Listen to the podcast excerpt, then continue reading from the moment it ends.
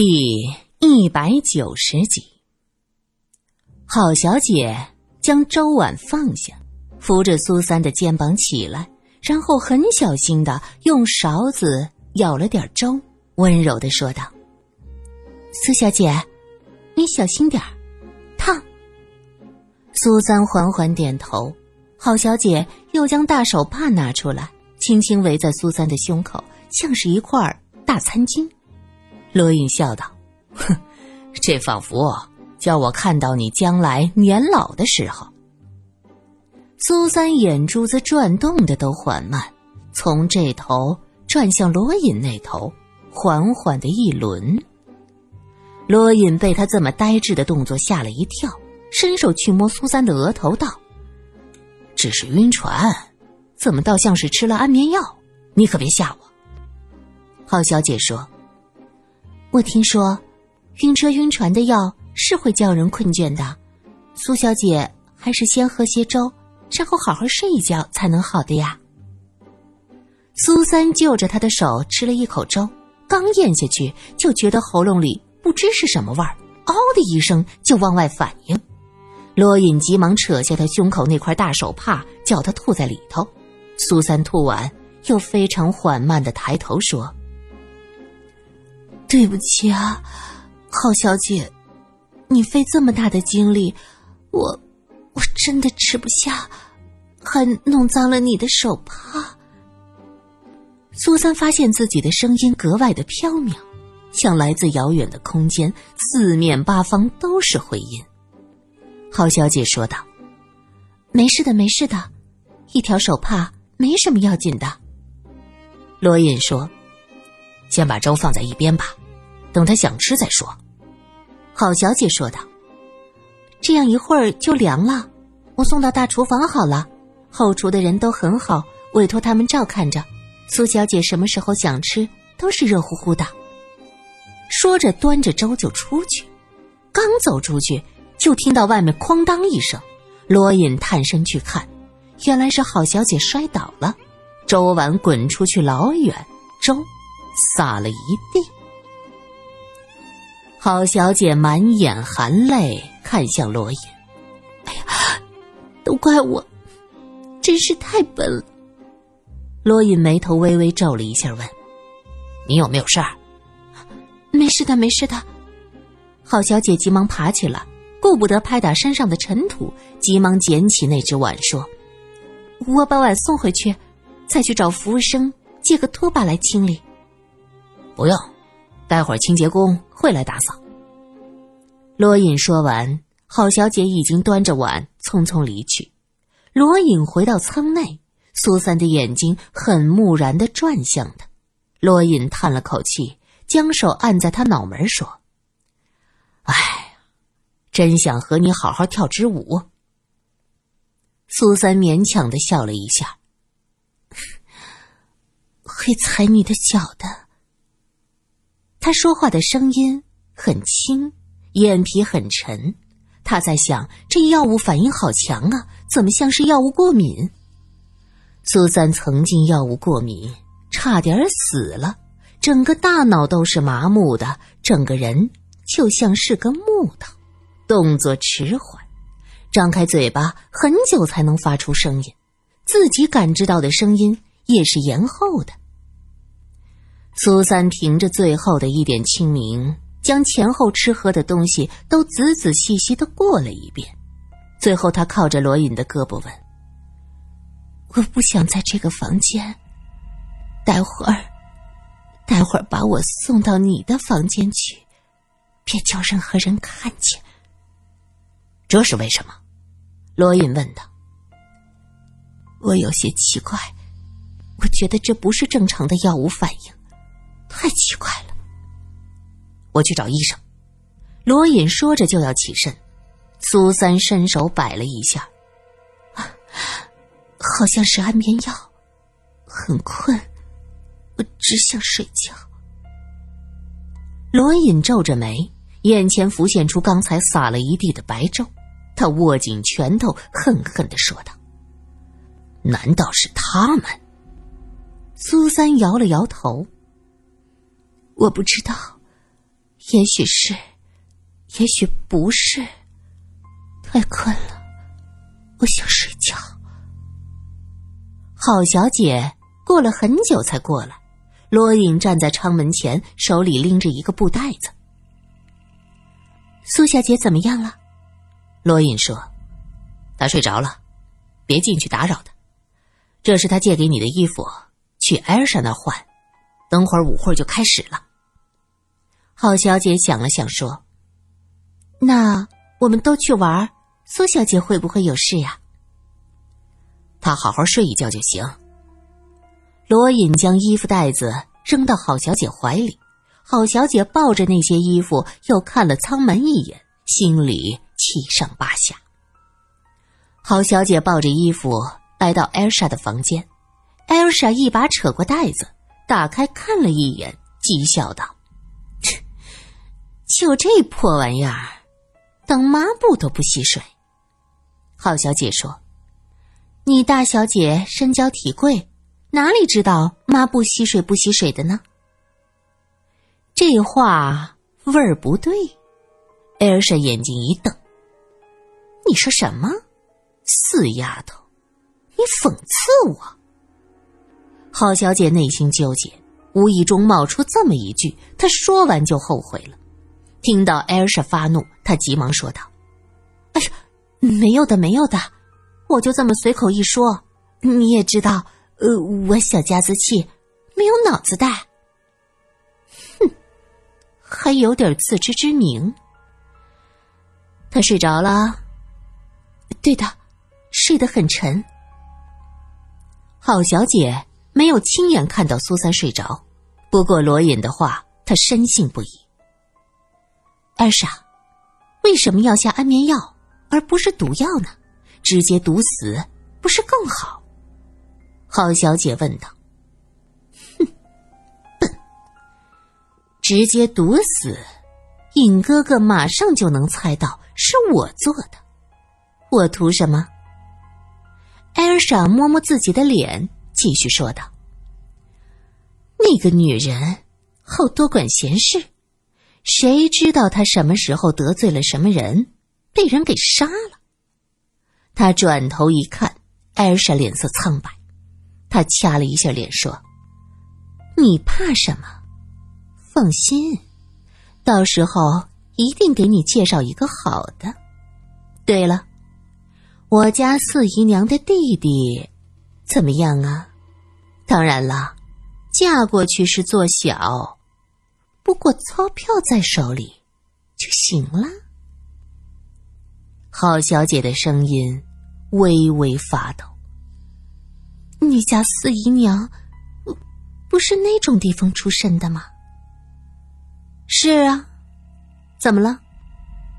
艾莎将衣服扯出来往床上一扔。别啰嗦，赶紧换吧。那种地方出来怎么了？你爸都不在乎，你操哪门子的心呢？郝小姐低下头。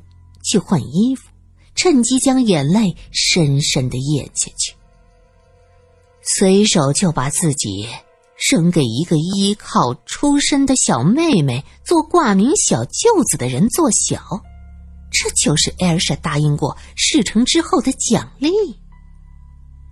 郝小姐紧紧的握着拳头，强迫自己冷静下来。艾尔莎对着镜子用小粉扑往脸上扑着粉。嘴里哼着歌，把郝小姐推给自己四姨娘的弟弟艾尔莎，并不觉得有什么不对。蟑螂一样的人，能嫁到那样的人家就不错了，还有什么可挑的？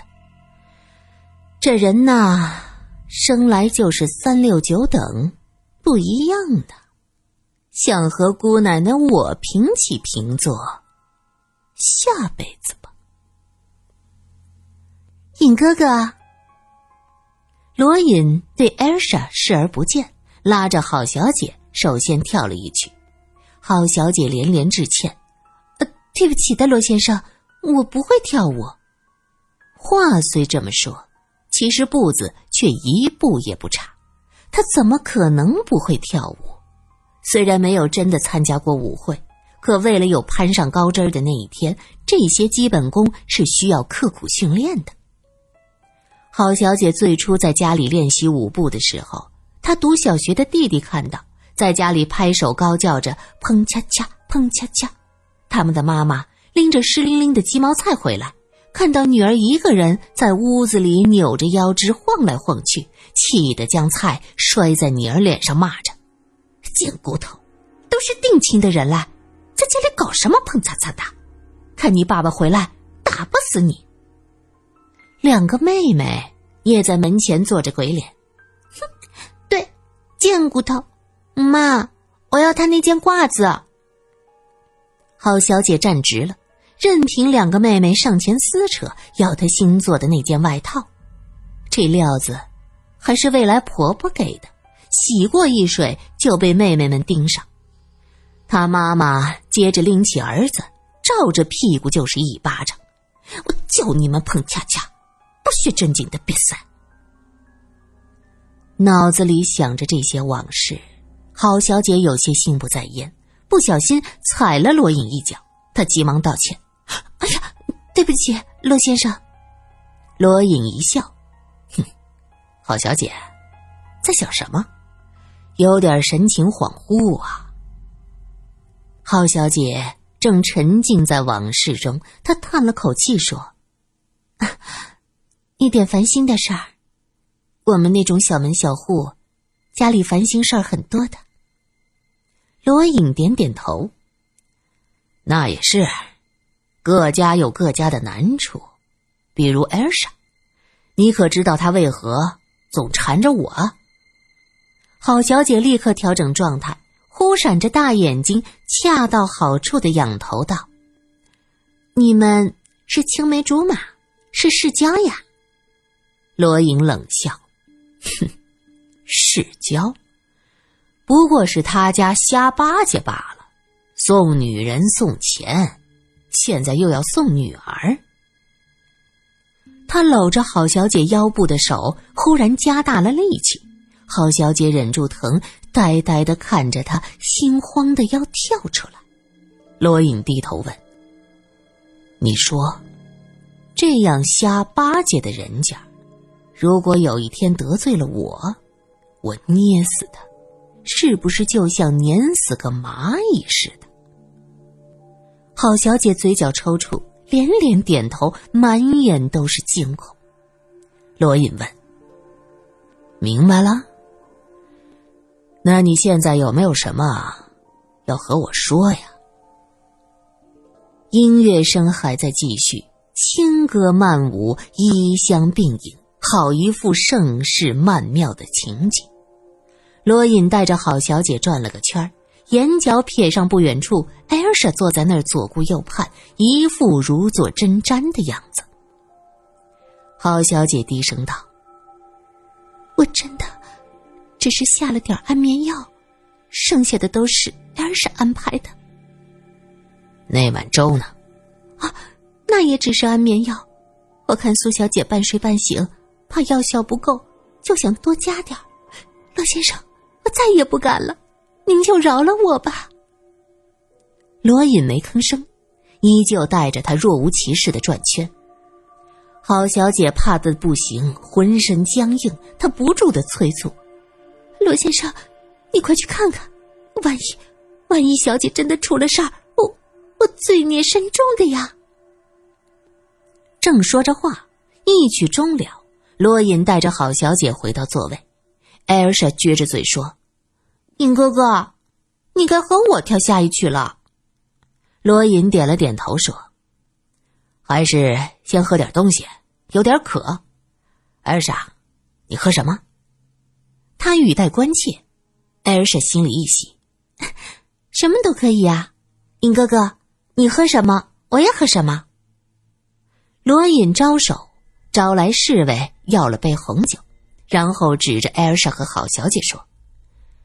给这两位上柠檬水，说着，将一张钞票塞到侍者的手中，轻轻按了他手一下。侍者会意，微微点头下去。很快，酒水就端上来。罗隐端起红酒，示意艾尔莎干杯。艾尔莎非常高兴的接过柠檬水，一饮而尽。好小姐盯着杯子里的柠檬水，有些为难，眼睛滴溜溜的瞅着罗隐。他看到罗隐眼光发冷，也急忙喝了一大口。艾尔莎喝完柠檬水，嚷嚷着要跳舞。音乐响了，艾尔莎抓住罗隐的胳膊，郝小姐紧张的握着手里的被子，看着他们，又看着乐队，也不知是心理作用。他也觉得有些晕乎乎的，大概这里人太多，音乐又太吵。罗隐这一次没有给艾尔莎脸色看，他点点头，拉着她进入舞池。艾尔莎激动的脸都涨红了，眼睛水汪汪的，盛满了深情。他低声呢喃着：“尹哥哥，你今天摔疼我了。”罗隐问：“你有没有晕船？”没有的呀，我又不像苏小姐，又不是第一次坐船。两个人转了个圈儿，艾尔莎哎呀了一声，身子一歪，罗隐拉住她问：“现在晕吗？”艾尔莎摇晃了一下脑袋，“嗯，真的有点晕，可能是这里人太多了。”他看着罗隐。发现对方不住的晃悠，他伸手在罗隐面前晃了晃，说：“啊，林哥哥，你晃什么呀？你喝多了，艾尔莎，回房休息吧。”艾尔莎又猛地摇晃一下脑袋：“柠檬水也能喝多？”他身子发软，腿也是软的，忽悠一下栽倒下去。罗隐伸手将他一把捞起，扶着他的腰说：“送你回房。”罗隐扶着艾尔莎从郝小姐的身边过去，郝小姐也是浑身软绵绵瘫坐在那儿。他看着罗隐冷静的表情，他瞬间明白过来，他这是以其人之道还治其人之身呢。过了一会儿。罗隐一个人回来，郝小姐只喝了一口，意识还算清醒。她看着罗隐的目光充满了惊恐。